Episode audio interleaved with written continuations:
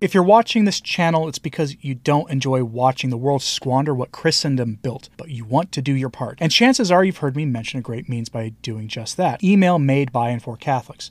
Check out fidei.email. That's F I D E I dot email. Built for Catholic individuals, families, organizations, and groups. They're private, secure, and of course, they're Catholic. And they're offering two months off on your first year for an annual subscription if you enter the coupon code Return to Tradition without spaces. That's the name of this channel without spaces at checkout. Today we have a tale of two bishops speaking out and facing pushback for speaking the truth. The two bishops are Joseph Strickland and Carlo Maria Vigano. Vigano had a blistering interview with Catholic Family News that was published late on Friday and I went over some of the details of that in my Sunday live stream, specifically about the validity of the election of Francis to the papacy, the corrupt element among the cardinals, and the likelihood of the next conclave bringing a decent successor to Francis. I do recommend that you watch that today if you want. Today we'll go over something else here. The price for speaking the truth.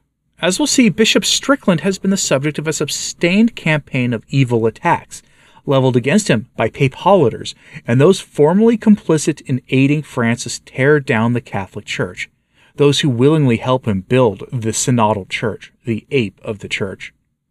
Recently, Strickland spoke truthful words on Twitter that caused some people to lash out at him in an entirely too predictable way. We'll compare that to an accusation Archbishop Vigano is making about the unnamed members of the College of Cardinals, whom he says know that Francis is not a valid pope, but they keep that to themselves for unknown reasons. That accusation that Francis is invalid is made by Vigano, by the way. That's not me making that accusation, it's Archbishop Vigano.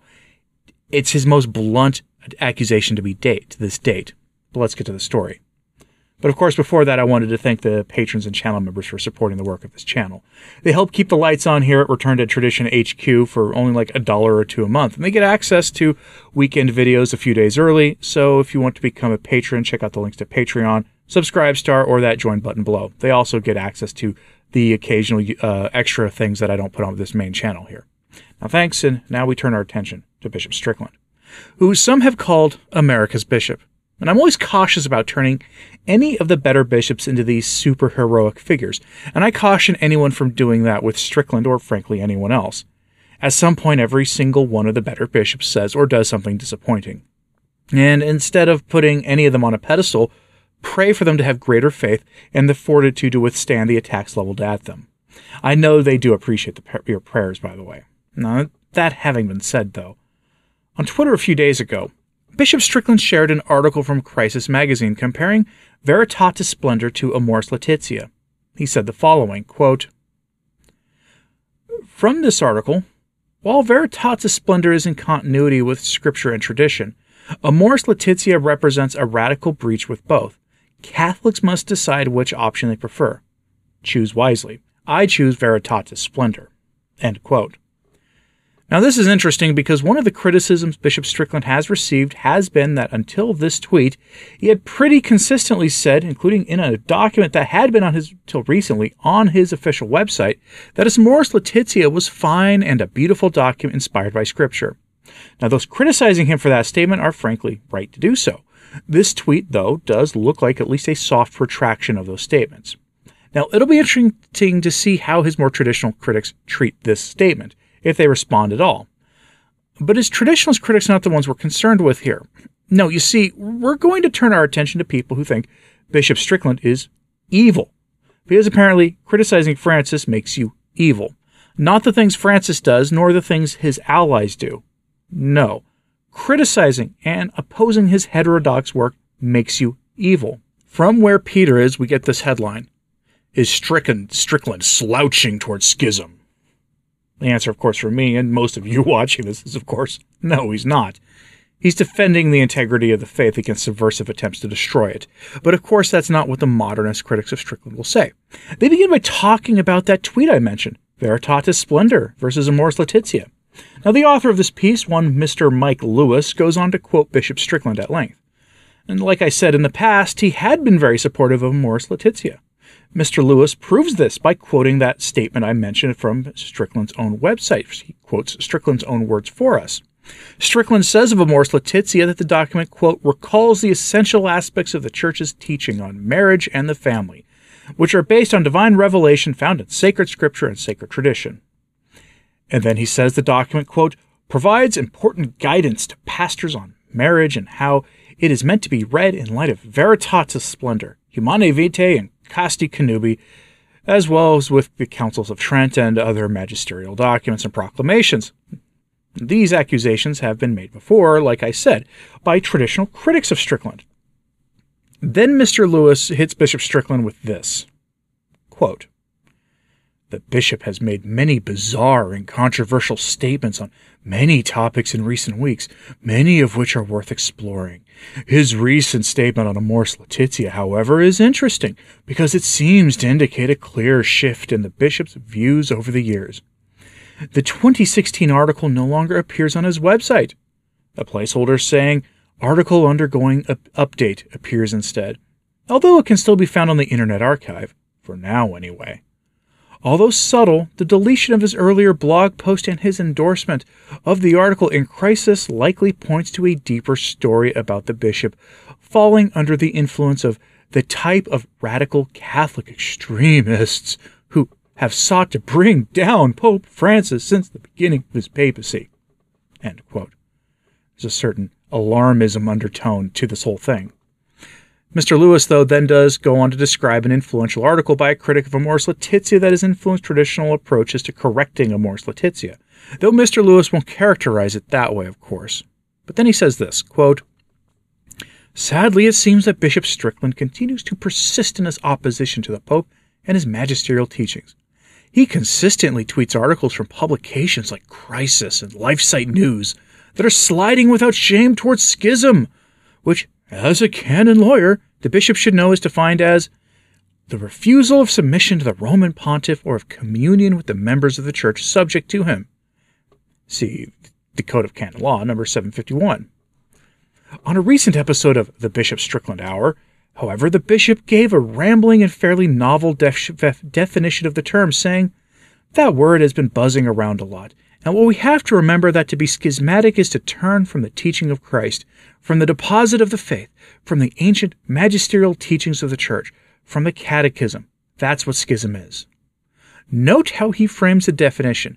He makes no reference to communion with the Pope, who is the church's, quote, perpetual and visible principle and foundation of unity.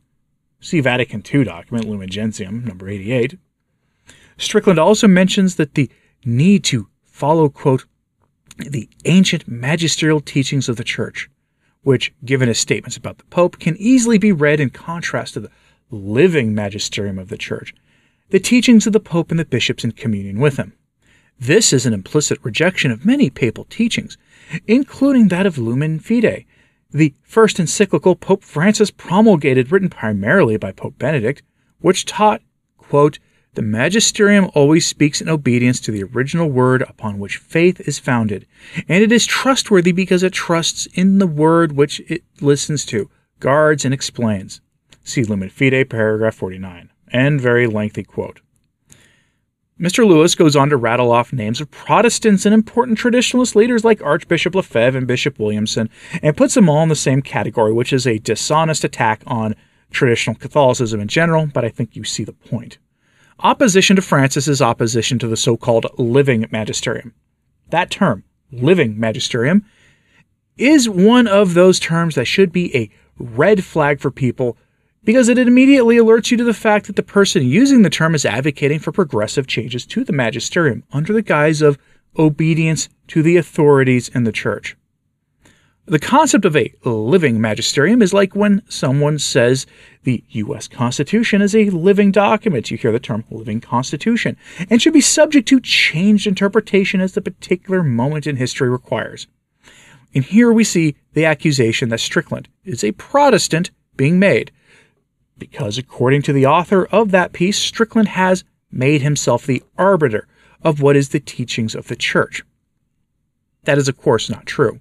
Anyone with eyes to see can read magisterial documents from before the revolution of Vatican II and see that quite many of the teachings of the Church have actually been changed, some not terribly subtly. That there are things that are said during the council and after that conflict with statements made by formal church documents from before the council.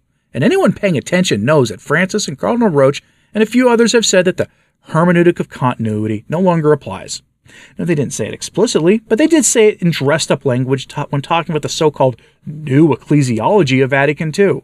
The question at hand is this Are do we be loyal to the man who sits on the throne of Peter, or to the faith when we have reason to believe that those in positions of authority are trying to destroy the church and are the cause of scandal themselves? The answer to that question is one of the subjects of an interview that Archbishop Vigano gave to Catholic Family News. You see, in his interview, Matt is asking Vigano about the scandals caused by Francis and what we are to do about them. He asks the, the very pertinent question, and Vigano responds by pointing out what should be obvious at this point. The scandals from Francis are by design. The scandals are launched on purpose and with purpose. Quote, it is difficult, and I think many will agree with me, to identify the single issue that has had the most negative influence out of all of Bergoglio's actions and words. His every gesture is deliberately provocative and histrionic, deliberately designed to leave the interlocutor baffled, or to offend him, or to make fun of him.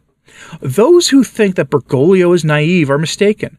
His every word is spoken with the purpose of arousing scandal, distancing himself from all his predecessors, and criticizing the Church's past falsifying it and misrepresenting it with irritating simplifications. And above all, he never affirms. If you have noticed, his most controversial utterances are not the result of an autonomous statement, but the answer to questions asked by others according to the directions they have received, giving the appearance that the topic has been chosen by the interviewer or interlocutor. It is curious if you pay attention that all of his most puzzling statements from Who Am I to Judge to his latest zinger, God Loves You As You Are, are answers to questions. Bergoglio himself confirmed this during the press conference returning from Portugal when he said, Thank you for the courage to ask this question. Thank you. In practice, regardless of the topic, all Bergoglio's words are based a priori on a fiction, a lie. In some cases, these manipulations take place with systems that are more elaborate but always dishonest and disloyal. Think of the maneuvers to impose his agenda at the recent synods and his absolute contempt for the rules. Add to this the mocking contempt with which he attributes to other circumstances and other people what he ostentatiously does first himself. Beyond all the individual scandals, I believe that the greatest damage done to the church by this pontificate, quote unquote, has been the discredit and dishonor that has been thrown on the papacy, on the church, on the clergy, and on the faithful. His hatred for tradition knows no end. And this necessarily has repercussions on what is a natural expression of that tradition doctrine, morality, liturgy, and spirituality. The demolition is systematic and starts mainly from authority, which is corrupt and subservient to the enemy, abusing its power for the opposite purpose to that which legitimizes it. The democratization of the church, conciliar quote unquote collegiality, and Bergoglio's quote unquote synodality are all colossal lies behind which tyranny hides. The parallel with governments subjected to the elite is evident and confirms the single coordination of the two subversive actions. Both institutions, as we see, are discredited and delegitimized by those who hold positions of authority. In this way, if in the future this crisis should come to an end, restoring trust in the Church and restoring her authority will be almost impossible humanly speaking. End lengthy quote. I think the key words are at the end are humanly speaking. But the Strickland and Vigano questions come down to this legitimacy of authority. The problem Strickland's critics have is that he questions what they consider to be legitimate authority, which as Catholics we apparently shouldn't do. But the question they refuse to address is this Can authority lose its legitimacy? And a related question for those who don't think Francis has ever been Pope to begin with can someone be denied authority while having the illusion of it because they either don't have the faith, which is frankly hard to determine most of the time, although maybe not in this one, or because they broke fundamental rules regarding the process of, cho- of the process of well getting a new pope? The critics aren't going to answer that question, or if they do, they'll say it's not the job of the laity to make such determinations. That is, in substance, allowing the faithful to be subject to potential Pied Piper popes who'd lead the faithful off a cliff.